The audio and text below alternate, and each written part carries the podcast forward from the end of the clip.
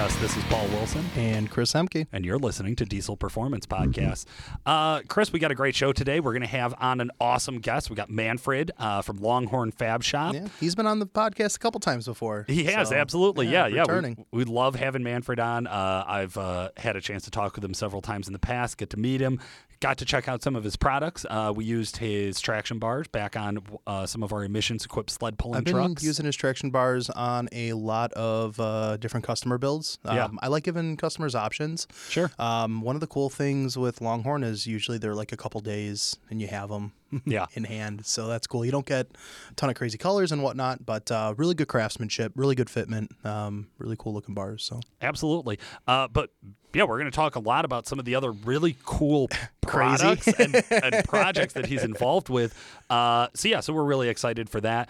Of course, we're going to hear from our super tech, Jeremy Garnett, for our In the Shop segment. And then, Chris, what do we got from Calibrated Power from you today? Man, just another crazy week of build up and setup. We have several new turbos that we're going to be going live with over the next month or two. Yeah. So you've been doing a great job in the media department trying to sneak out and leak out some info. So I'm dealing with everyone asking questions about the turbo and not giving out too much info. Oh, that's good. We're talking about the 351 VE. Yep. We have a stealth turbo that's coming up. Here's what I can say, and here's what I'm sure you've been telling everybody. Yeah. We can tell you there is a turbo. Yeah. And we can tell you that it's going to be awesome, and we can tell you that it's not ready right now. I can tell you that there are turbos coming. I can tell you that I've personally been testing them for the last year. Yep. We have a really good recipe. I'm really, really excited. Yeah, this is something we've talked so much on the show about twin kits, and they ripped the twin kit off of your truck to put on a single turbo. Just overall, now that we're at a final production unit, what do you think? How do you feel about that? How do you feel about going from twins to a single? So the compounds were really, really good. You know, I'm not going to sit there and say anything negative in the drivability category at all. They're phenomenal. Yeah. But the serviceability was horrible. The fitment was super tight. Doing oil changes because of all the added piping, it was right in front of where your oil filter is. Sweet. So it was a total nightmare. And there were times where, depending on the temperature and depending on how I was driving the truck, you'd get the rattles on the frame with the downpipe and stuff, and there's not a lot of room, right? Yeah. What I can say about the single turbo was I was nervous at first. I know what some of the drop-in variable vane turbos on the market drive like currently, and that's what I wasn't looking forward to. But I can say we had four different turbos on the truck from last March until about maybe 3 months ago. Every rendition got a little better. And we have a lot of data. So, I mean, we have a lot of data off of that truck. I put over 50,000 miles on the compounds, making big boost numbers, towing, daily driving, sled pull, drag race, you name it, the truck did it. Yeah. Now going into a single turbo with the same platform, same fuel system, same trans, same everything, and being able to back up a similar number on less boost, less drive pressure, was really humbling to see that, right? Because that makes sense that we are moving in the right direction. But the drivability, man, I can't say that much was lost there either. So you still get very good response down low. You get a real broad mid-range, and I've limited my truck's power output by the fueling, right? So I have more air on top. So waiting another month for the weather to break and go grab the boat out of storage and hook it up and start playing around with some towing. Yeah, see what this thing. Yeah, see what it does in the real world. Overall, I love it. Overall, man, it drives really, really well. So I think. On behalf of everyone here and my existing customers and current customers, I think everyone's going to be really happy. Yeah. I'm with you there. This is one I know we're really excited for. We're getting ready to shoot some product video on it here in the next few weeks. Guys, do want to give you a reminder. We did release early information. This is the first place we have released it, except maybe a notice to our dealers. We are doing a March Tuning Madness sale. Yeah, super excited about that too. The entire month of March. We're going to knock 15% off on your L5P tuning calibrations, your EasyLink, and your EFI Live. all those, you're going to see a 15% off break. So really, really excited for that. That's coming up real quick for you. Yep. Going to run March 1st to March 31st, of course. So we'll do it for the whole month. Increase the durability, line pressure, and performance of the Allison transmission in your GM 6.6 liter Duramax LML and L5P with the XDP EPC solenoid Fuller plug.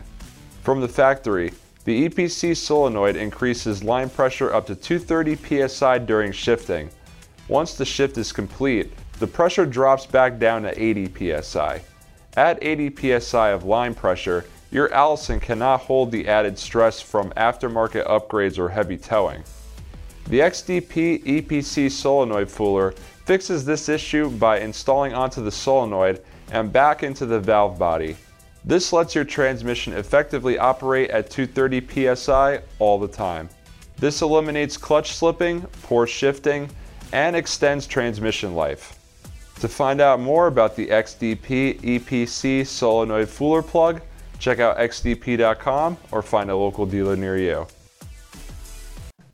You guys know today's other sponsor is Exergy Performance, and today we're talking about their Winter Blend Fuel Additive.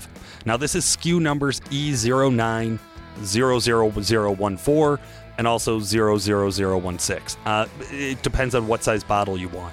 This supports all diesel vehicles, so if you're listening to the show, you presumably will want to perk up here and go grab yourself some of this stuff. Chris and I are right now underway on doing some testing with it ourselves.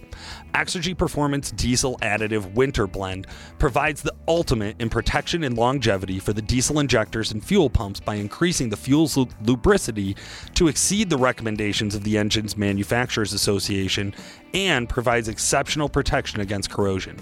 The Winter Blend chemically alters diesel fuel to ensure engines remain operable in freezing climates by reducing paraffin wax precipitation.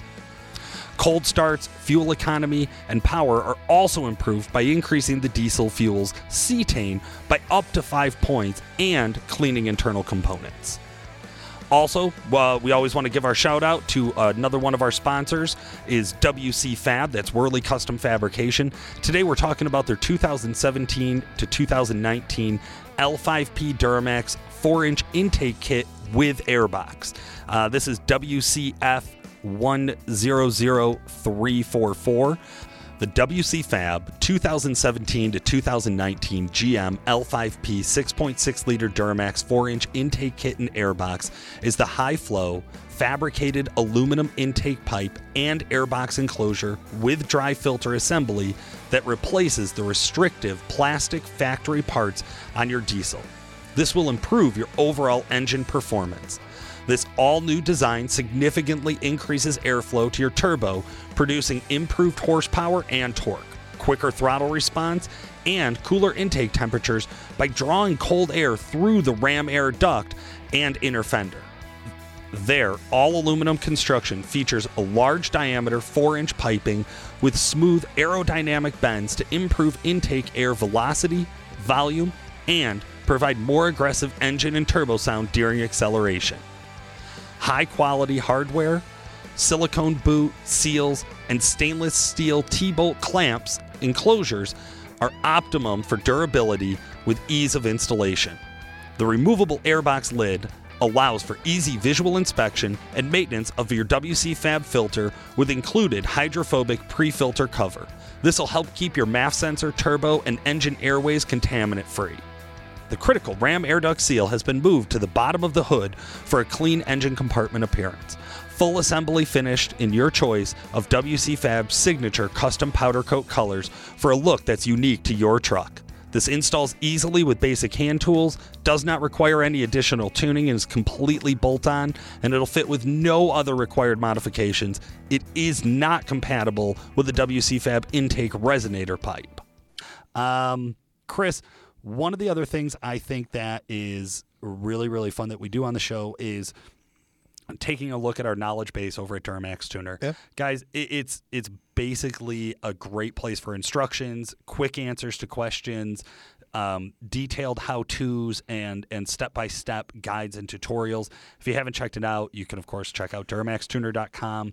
Go to the top, you'll see the learn more, and just click on the knowledge base. One of the things, Paul, I want to touch on is it's general knowledge on the tuning hardware that we work with. Yeah. So I've had guys that have had like PPEI tuning or other various competitors that we work with in the EFI or the EasyLink space, and that's still an outlet for those customers or those guys to Absolutely. Be able to look at. So we do it as a general knowledge base, like we say, because it's general knowledge on the product, right? There's nothing specific to EFI Live as a hardware and EasyLink as a hardware. It's the tuning itself that the tuning company provides. Yeah.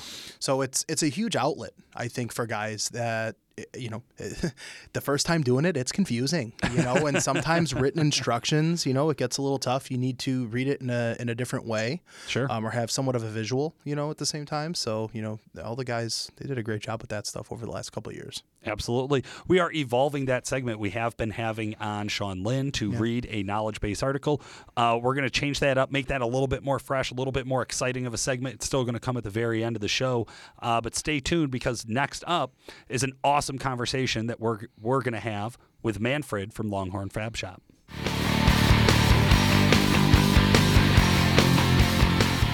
Manfred, how the hell are you? Good. How are you doing? I'm doing great, man. Thanks for asking. So today, Manfred, we got you on the show so we could talk a little bit about Longhorn Fab Shop, some of the products you guys got going on, some of the projects you've been involved with. I know you've been on the show to tell us about how you got started in Diesel Performance. Tell us a little bit more about how Longhorn Fab Shop has changed over the last kind of 3 to 5 years here. Yeah, so we've been hot and heavy on traction bars and truck parts, razor parts, and things like that. We have a small truck service shop down here as well in one of the buildings. And a few years ago, they were needing an engine stand because they were tired of the Harbor Freight engine stands, and then they would buy in a more expensive Harbor Freight engine stand from a catalog that wasn't labeled Harbor Freight. And they got tired of every time. I mean, have you ever hung a 7.3 off an engine stand and it says it's rated for like 2,000 pounds? The back of the 7.3 is mounted to the engine stand, and the front bell housing the front harmonic balancer is like touching the ground. I mean, not on a 7.3. Like, how many shops? Dude, how many shops have a tire underneath a friggin' engine in the front to keep it from flipping over? As you're saying this, I keep thinking about all the inline motors I've done and how there's not a good engine stand for that stuff and how literally everything sits in a tire. So, yes, 100%. Yep. Oh, yeah. So they're like, we should buy an engine stand, a good one. So we're looking around, and there's a huge price gap between, like, if you spend $200 to like $800, you're getting the same Harbor Freight engine stand. It's just packaged differently.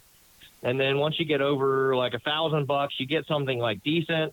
And then after that, the price jump is huge. It's like $6,000, $7,000 for an engine stand. So for an engine stand, wow. Yeah, I didn't know they got that. So if you get into some commercial style ones, industrial style engine stands. Okay. So the plan was, well, we're a fab shop. We'll just build one in-house. We have, I'm an engineer, and we got the fabrication equipment and all the software, so we'll just build one. And it turned into quite the adventure of something we thought would take maybe a couple months, ended up taking a year to figure out the right combination, because it turns out rotating things that have a huge variance in center of gravity turns out to be quite problematic when you try to rotate it or stop it, or what happens if the power goes out, and how do you keep that engine from spinning around? What if someone kicks the cord out from it? And we looked at some other ones, and when we talked to customers that even were spending the $7,000 or $8,000, they were still disappointed in what they got. It still wasn't able to rotate an engine. The locking mechanism just wasn't that great to keep the engine from rotating around, because the center of gravity on these engines changes drastically as you take parts off of it. So you'd think, if I can spin a fully dressed engine, then surely I can spin an engine that has, you know, all the accessories and everything taken off the front of it. And as you tear the motor down, it actually gets harder to spin because the center of gravity moves one direction to the other, and it makes it a lot more difficult. Well, clearly, we started building and testing and different shafts, different gearbox motors, different controls, and I had a pile of motors and controls and gearboxes, and I would have been better off just buying a stinking engine stand. Clearly all the R&D ended up working out, because 2019, Paul and I are at UCC. We go into your beautiful booth and we see Duramax motors rotating like a rotisserie chicken. So I mean, clearly it ended up working. We finally got the right combination. So we have them now. They're built specifically for us with our specifications. We're considered an OEM for that gearbox motor combination. So we started selling them to a bunch of different shops. Actually, Pure Addiction was one of the first shops to purchase one. They purchased one off of a picture from a text. And he was like, shoot me a price. I will take it. Let me know when it's done. And wow. So we got him an awesome price in exchange for he would test it for us, since they do a bunch of engines out there. And so, yeah, Travis Turner bought that first one, prepaid a year early on that thing, knowing that that's some confidence right there that we were gonna come through for him. That's some trust, and, yeah. You know, oh yeah. And so, so we started building them for different shops. And we had, I think we had 7 at PRI last year. Wow. And different booths. So different engine shops. We had one at Suncoast booth. One was spinning that billet motor from Fleece. We had one in Rottler's booth. One up in Meijer's, or 2 up in Meijer, I think. One in Premier. So we had them all over the place. That's crazy. Yeah. I mean, that shows that there is quite a bit of demand there. Tell us a little bit more. So it rotates everything. You have a unique gearbox, a unique kind of motor and gearbox setup to it. I mean, these things are huge, though, aren't they? I mean, isn't it? Would it only be like a really high-end builder who's doing a lot of engines be somebody who like would actually be interested in this fancy of an engine stand?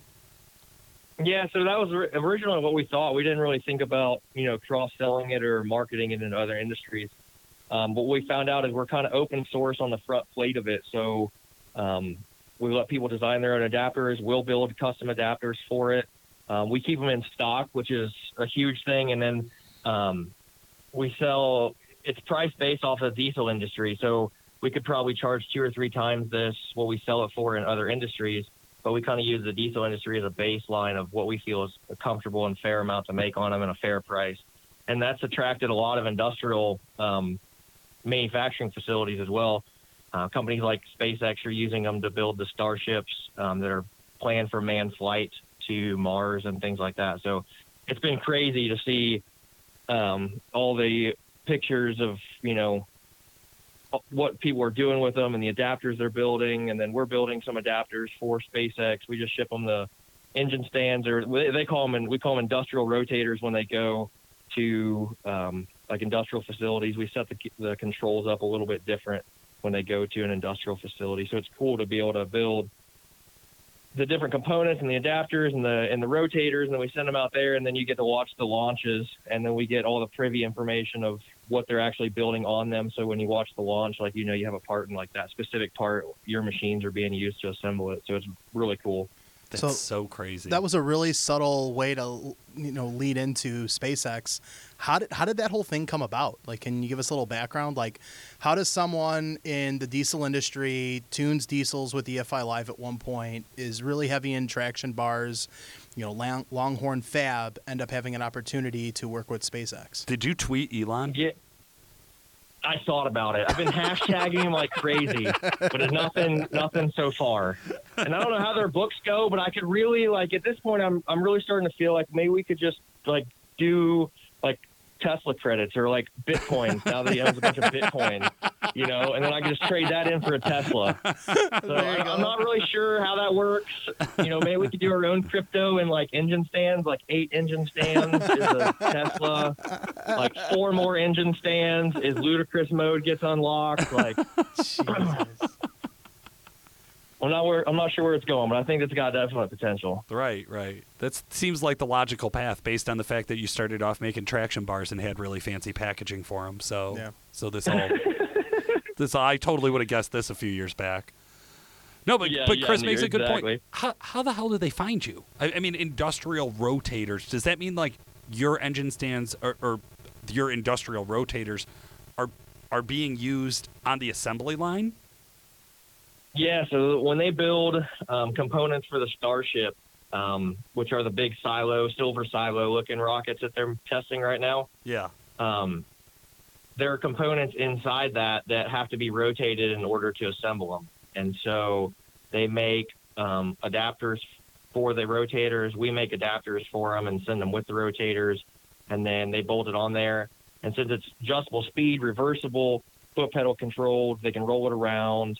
They can actually, use it to assemble equipment and parts that are getting bolted onto the Starship for them. Wow. That is insane. It is really crazy. Really wild to think of, too. We've been building rockets as a society for a little while. Yeah, yeah. The fact that they still had a need for a new industrial rotator, right. And even Tesla was like, this seems like a really stupid project. Has anybody else spent a lot of time doing it? And then they found Manfred. Yeah, right. He used to do Lope tunes. It was crazy because I'm driving in the car. I was in the car headed to Michigan with my family, and it was the first vacation I'd taken 5 years. And so we're like, you know what? We're going to Michigan. We're going to go snowmobiling, hang out with some college friends and their family, and just have this nice relaxing weekend. It was right on my birthday. And so I was driving up to Michigan. It's 8:00 at night, and everyone's starting to drift off, go to sleep or doze off, not paying attention. And I'm getting tired too and bored of driving. And I get an email on my phone, and it says, it was quote for 201052-C, which is our product code for the engine stand. And then it was estimated lead time, expedited shipping, please provide quote ASAP. And when you get these emails, you're like, oh my gosh, it's another freaking, wanted me to ship it some overseas country. They want me to accelerate the shipping. They don't want to pay any type of verified currency or invoice, and it's you get them all the time. And when it's real specific, I want this, and I want it shipped this way, and I want you to pay for shipping, and it has to ship Monday. And I was like, whatever. And I browsed through it, and I was just kind of disgruntled about it. I was like, oh my gosh, here we go again. And so I saw it come up on my screen, and I swiped down. And as soon as I swiped down, it said the person's name, and then underneath it, SpaceX. And I was like, pull over. Wake up, family.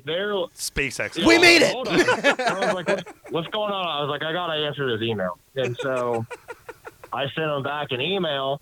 And it was crazy because I had just finished listening to the audiobook of the biography on Musk and about SpaceX and all that stuff, and how under the gun those guys are as far as project timelines, and there's no excuse for a late project and things like that. Yeah. And so I sent back, and I was like, hey, here's a deal. It's a 6-week lead time on these right now. That was back before we were stocking them or anything.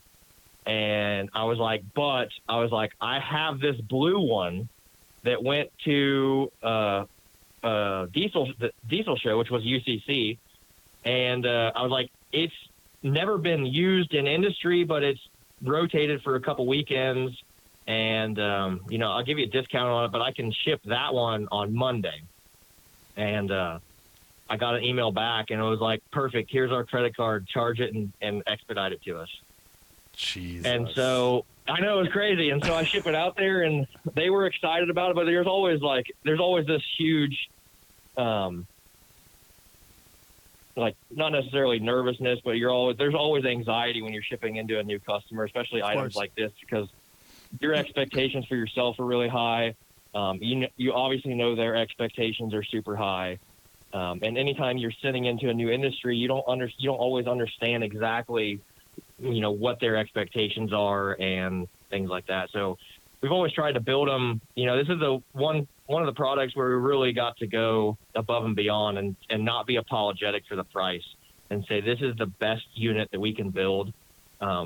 And we put our heart and soul into designing it and testing it and selling it and making it. And it was cool that when they got it, it goes through, they have a separate process. It goes into a receiving, and then it gets distributed out to the different areas out there. And so when they finally got it, like, they sent an email back and they're like, wow, this is a really well-built machine. Like, we're so excited to be able to use this. This exceeds our expectations of other products we've bought in the past and stuff like that. So that was really, like, validating for us as a company to send something out there when you know that their standards are, like, sending humans into space. Like, the standards are pretty freaking high.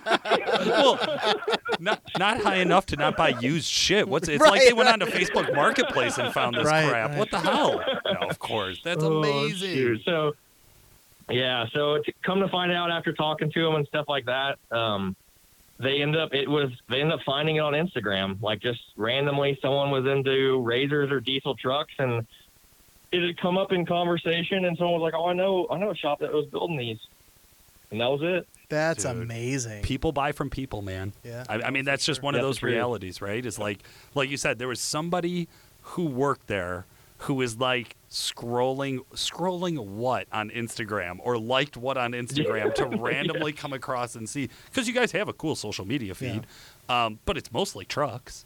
I mean, from what I've seen, right? So, like, scrolling past it and being like, oh, I saw this engine stand that rotates. It's so badass. I paid attention enough to that out of whatever my social media feed is. And it's going to turn our rockets. To be like, no, this is cool. We'll use this here. Like, hey, buddy. Yeah. Hey, to that guy, we love you. Exactly. That's so awesome. So where... As you've been developing the engine stand, and I noticed kind of since the engine stand, we've seen more and more of a draw to you guys in the industrial applications. Do you feel like the company's moving away from diesel performance, or is it just growing, and other segments are growing more rapidly? It's since we've had almost no presence in the industrial part, that part's been growing really rapidly. But the cool part is, and like you'll see some other companies as well, it happens the same way, is that when you grow the industrial part of it, when you have these steady industrial products, it really gives you the buying power to make the diesel products come to market faster with higher quality. So we've got our professional grade rod ends and our professional grade traction bars, which are always the highest. Like, we always bought them, like, the most expensive rod ends that were kind of available with that volume. There's, like, one other rod end that is a lot more expensive generally, and it's kind of the up-and-coming thing. And we've never had the buying power to be able to make a transition into that. And so then as our other side of this business grows, it gives us a lot of capital. So now we just got in a huge shipment of these rod ends that and we were able to purchase them at a volume that it wasn't a cost increase to the customers.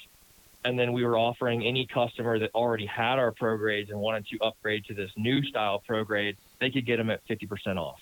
Oh my, wow. That's awesome.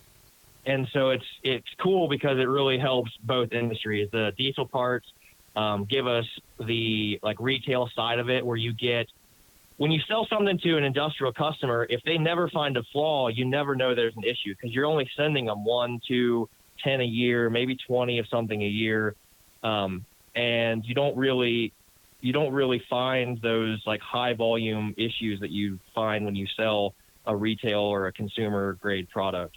And so with diesel parts, like, you're sending out thousands of traction bars out there, and people will nitpick, and they'll find faults, and you'll have damaged shipments, and you'll send freight that gets damaged, and you'll send, I mean, you just run into all these issues, boxing, how do you palletize, and just sheer volume of it, just by sheer terrible luck sometimes, you're going to get stuff destroyed, or people are going to find a fault, or there's going to be something in the manufacturing process that, you don't catch till it gets to a customer. And so that part of it really helps the industrial side, because then we build everything on the industrial side as if it was going, as if we're making thousands of these and it's going to consumers, and they're going to nitpick it apart. And, the paint, that's one thing, like, he's out there like, wow, they're painted so well. I'm like, well, we got to deal with people on a daily basis that complain about if the paint's not perfect. On a traction bar, like, that's going to have a rock chip. Yeah, they're like, we're going to step on all this anyway. Like, I don't know why you put such a nice paint job on these. And, like, we rivet stainless logos onto the rotators. and all that stuff. And they're like, oh man, this is like so above and beyond. And for us, like being in this, doing this for like 10 years now in the diesel industry, like that's pretty standard, like riveted on logos, stainless logos, you know, pretty powder coating, dealing with UPS, FedEx, you know, LTL freight, getting destroyed. Like that's just a normal thing, you know? So it really helps both ways. And then the industrial guys, I mean, they put the hours on them, you know, even if a guy's building one or two engines a week, even, isn't really that many rotations. Like when we spin an engine at UCC, it's about a weekend of rotations at UCC is about 15 years of engine building when it comes to the number of rotations it sees. Yeah. So they don't really, but then on the converse side, like SpaceX, it runs 24 hours a day, 7 days a week.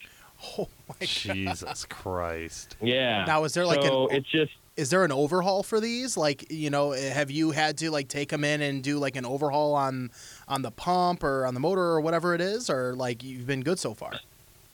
Yeah, so far we've been good. We underrate what that motor's actually capable of. Okay. And we can control that in the actual drive unit. Oh wow. That the actual electronics that drive that gearbox. And so for the industrial applications, they get opened up a little bit more because they're buying it for a very specific rating, and that once they get it, it's up to them to decide how they use it, the speeds they use, stuff like that. But that assembly comes with it's a lifetime warranty on the structure, and it's 5 years on the gearbox, motor, and drive. Wow. Unconditional. That's crazy. That's... Especially for running, because like you said, you start to think about it, and you're like, well, do rotations equal wear? And you're like, well, on probably the most critical components, yes. But I do have some questions as I start to think about some of the problems you mentioned earlier in the show was like, how do you get it to not just free spin if it's unplugged? Can you talk a little bit about like what makes the engine stand unique, like how you were able to solve some of those problems with this?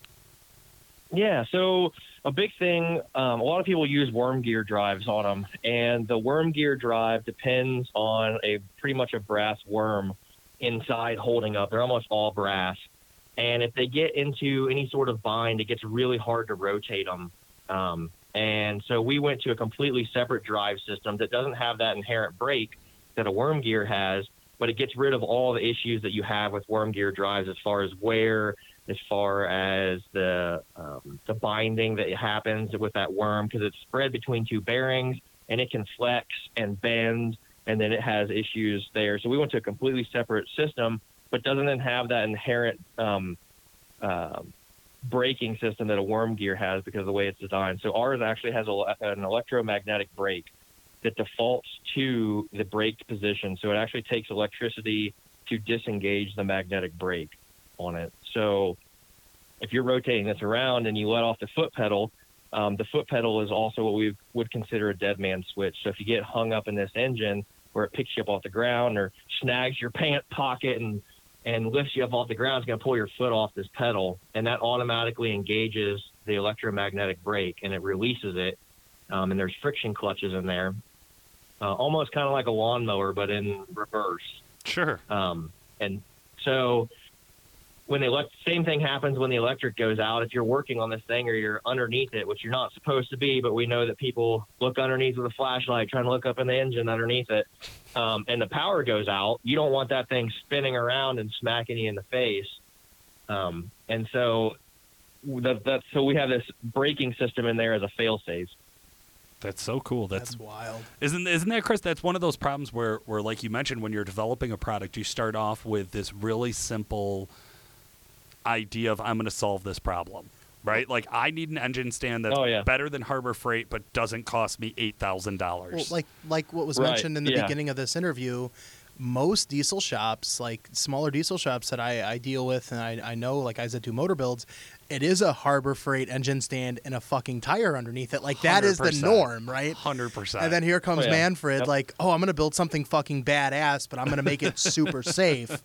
And now, like, he's telling us some things, and like what you just asked him about, like the fail safe, you know, with how everything moves. Like I wouldn't have even thought of that.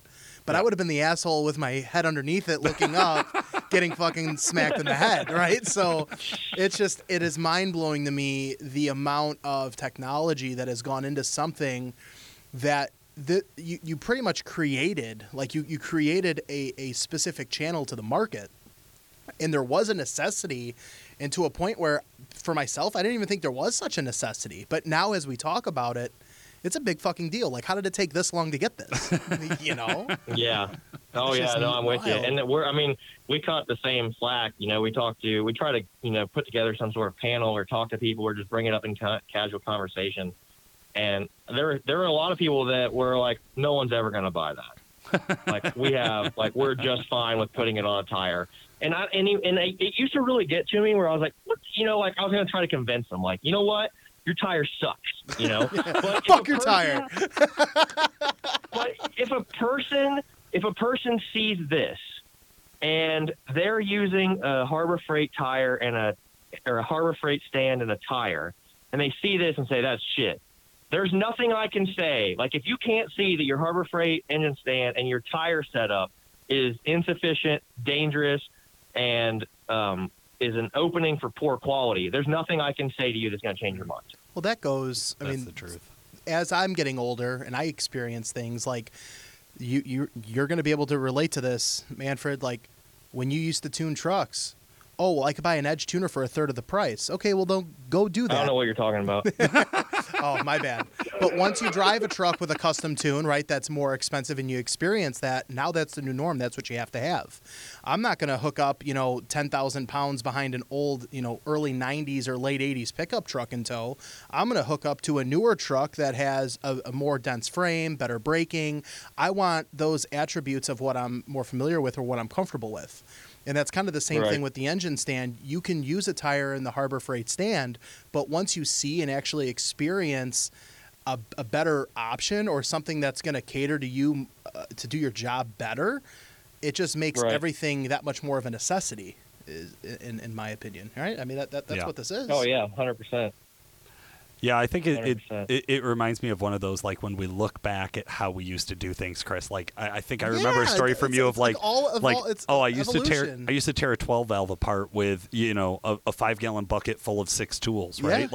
Yeah, we did do that. I did do that, yeah. But we don't do that anymore. I don't do that no more. And I wonder about, like, engine stands, and even, like, when we start to think about, like, putting traction bars on our truck and doing other basic necessities with our trucks, they just become second nature after a while where we're just like, this is now the minimum acceptable standard. So that's really what I want to ask my last question to you, Manfred, is what's next? I'm already over this. Damn. Manfred, just tell Paul that you're over him, okay? It's already old news.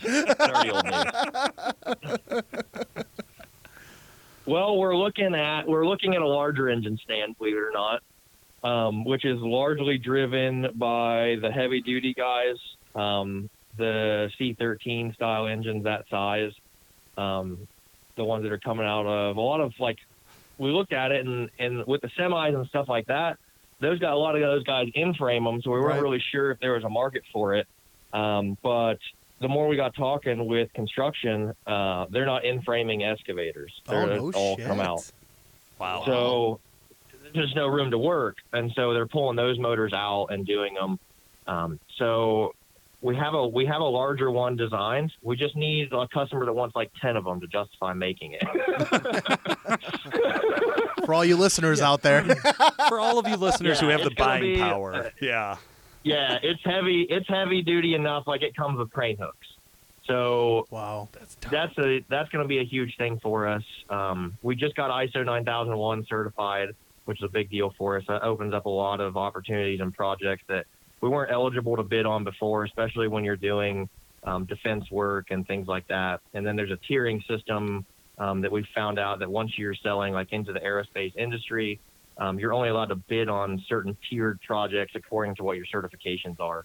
And so that helps us, positions us to be, we can make aerospace quality parts and sell them at like a diesel market price, which they've found is very intriguing.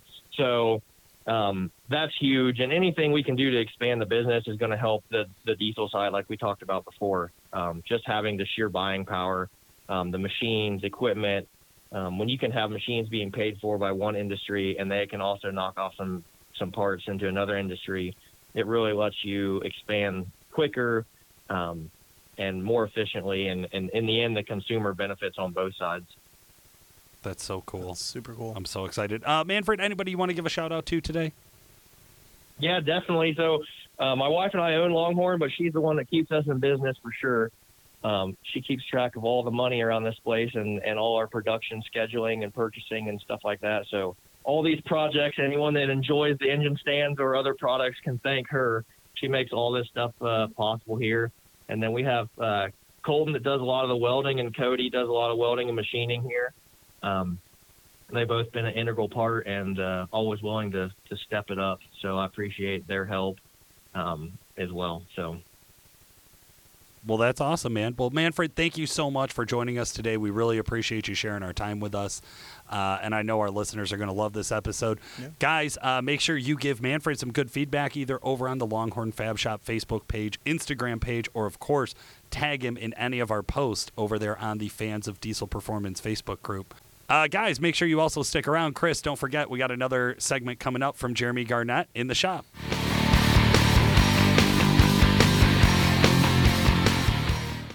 Jeremy Garnett, how the hell are you? I'm good. How are you? I'm doing great, man. Jeremy, of course, is our super tech here for our In the Shop segment. Jeremy, I know you got a great truck for us today. What are we talking about? Oh, we got an 06 Cummins. Ooh, MK's favorite. Yeah. All right. What happened to the cum dog? Truck was potentially on its way here for some noise coming from the CP3 area. And on his way here, he believes he blew a head gasket. No! What made him think he blew a head gasket? Started seeing coolant temps rise, coolant dripping on the ground, and overheating, and yeah. Oh, that's brutal. Brutal. You're on your way to the shop for one thing which you already think is probably not going to go great. Right. Noise from your CP3 area is not a good thing. And then on the way, you're like, oh, great, the sweet smell of coolant and no heat in my truck. Right. Wonderful. I wonder what this could be. And it's a Cummins, so you're like, I wonder what this could be. Yeah, exactly. All right. Truck shows up. Where are we at today with it?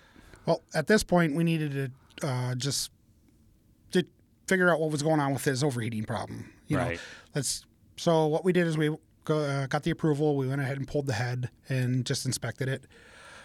He didn't drive on it very long, so it wasn't like he was driving on it for a month and then was like, yeah, I need to get this fixed. So we wanted to see what was gone, if it was just a bad head gasket or something internal. Yeah. So we went ahead and we pulled the head, and on number 6 cylinder, now we see scoring on the cylinder wall and then a lot of soot inside that cylinder. Now that's a pretty well-known indicator of some massive problems. Why don't you fill in our listeners on what we're looking at when we see that? Well, I mean, it could be bad injectors. It could be bad fuel. It could just be overboost. I mean, yeah. So at this point, we just need to get a hold of the customer and see where he wants to go and what he wanted to do. Yeah, because that's a tough situation, because now that we're that far into it, there's only so many options for repair, right? Which you're looking at what, honing, and then you're not going to put back stock heads. So no. You're at the very least can do some basic honing there, some basic head work there, right? And then of course you're going to want to stud it, if not fire ring it, like exactly, like a lot of our Cummins guys are known to do, and then we're still that. That's just the coolant issue. Right. We still have to figure out what that noise, quote unquote, I'm doing air quotes like people can see me on a podcast, air quote noise from the CP3 area was. That could be anything from small to large as well. Exactly. Man, that's a tough situation. At this point, we're just going to go ahead and we're going to recommend a motor. Yeah. Just he'll almost kill two birds with one stone. Yeah. And it's not worth going any further. Right. So, I mean, we can go any further and then just spend more money, more time, and then come back to the same conclusion and be like, okay, you need a motor. Right. That's a tough spot when you're in the shop, and it's not great news. It's not, oh, I found something stupid. Right. It's, oh, I found something stupid. Like this one's going to be rough. All right, man. Well, hey, listen, we've all been there. You know, this is a part of the game. This is the side that's maybe not as much fun. But you know, it's possible, right? It's right. Out there. What's our pro tip of the week? Just be aware of gauges, temperature gauge. You know, you start seeing smoke or gauges go up. I mean, pull over, let the truck idle. You know, shut the truck down if you have to. I mean, Just be cautious and be aware of gauges and what's going on. You know, that's such a good piece of advice. I laugh. Way back when I first started here, Nick Pregnitz from Duramax Tuner had this LB7 that he was in love with. It was like his first Duramax. It was his like special truck. They made like 1,200 horsepower or something stupid. They were like it was such a big deal to them. And he hadn't driven it in years when I started. It had been parked for like 2 or 3 years. And they spent all this time, they got it ready, and we take it out to the track right when we very first started tuning LMLs. So like we were out testing our brand new version 1 of beta testing of LML tuning, and he brought the LB7 with. And he raced the LB7, ran the best time it's ever run, best it's ever run in its life. He ran it down the track, parked it, and then he jumped in the LML. He had his son with him. They drove home. So me and 2 of the other guys who worked here at the time, we drove the LB7 back, and I actually got to drive the truck. I had driven it a few times. It was no big deal. It was a lot of fun. Great truck. Except we got about, I don't know, 3 miles outside of the track, and as soon as it went from 35 to 55, I started rolling on the throttle, real easy-like. And next thing I know, I'm just watching the temp gauge just climb, and I'm going, when's it going to stop? When's it going to stop? When's it going to stop? And I start letting my foot out, and this is when I knew we were just near trouble. Just hosed. Is I let my foot out, and I got all the way back down to 30 miles an hour, and the gauge is still climbing. It wasn't climbing as fast, but it was still climbing. I was like, well, that's not going to stop. And sure as shit, it didn't. It was done. We had some massive issues. But yeah, man, no, that's a really good point. Take your time, watch your gauges, and when you see something starting to happen, it's not to say that you're always going to be able to prevent it. It's not to say that, like, this guy is, oh, right, if you would have watched your gauges, you could have backed out of it and prevented a head gasket. No. Probably not from what it sounds like. But for a lot of you guys out there, it could be the difference of doing a repair and doing a complete motor swap. Right. And I think that's the important part to keep in mind. This guy here, I mean, it's low truck, nice-looking truck. Just you can tell it's been beat. Yeah. So. Yeah, man. Hard lives. Hard lives pay hard bills. Yeah. That's truth. All right, guys. Hey, stick around to the show. We still got more coming at you.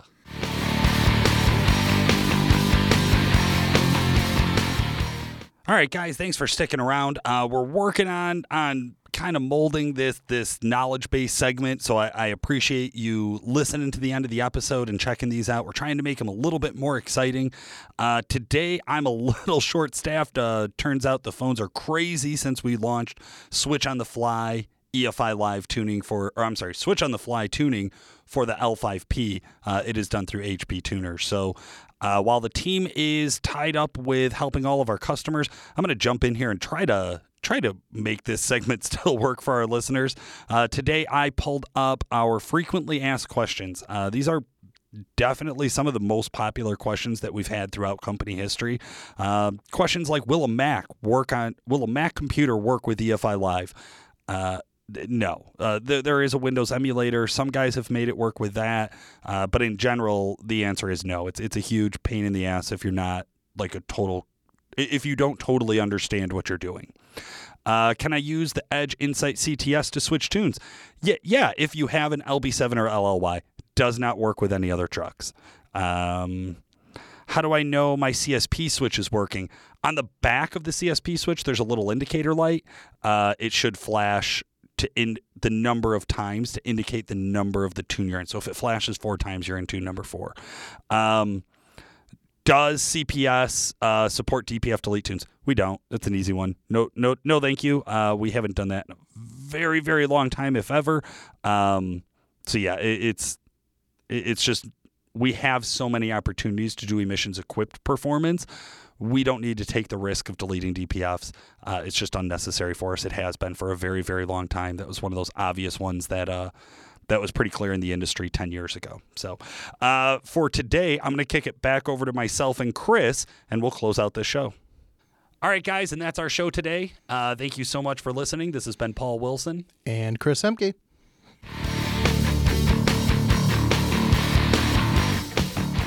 SpaceX. We made it. I was like,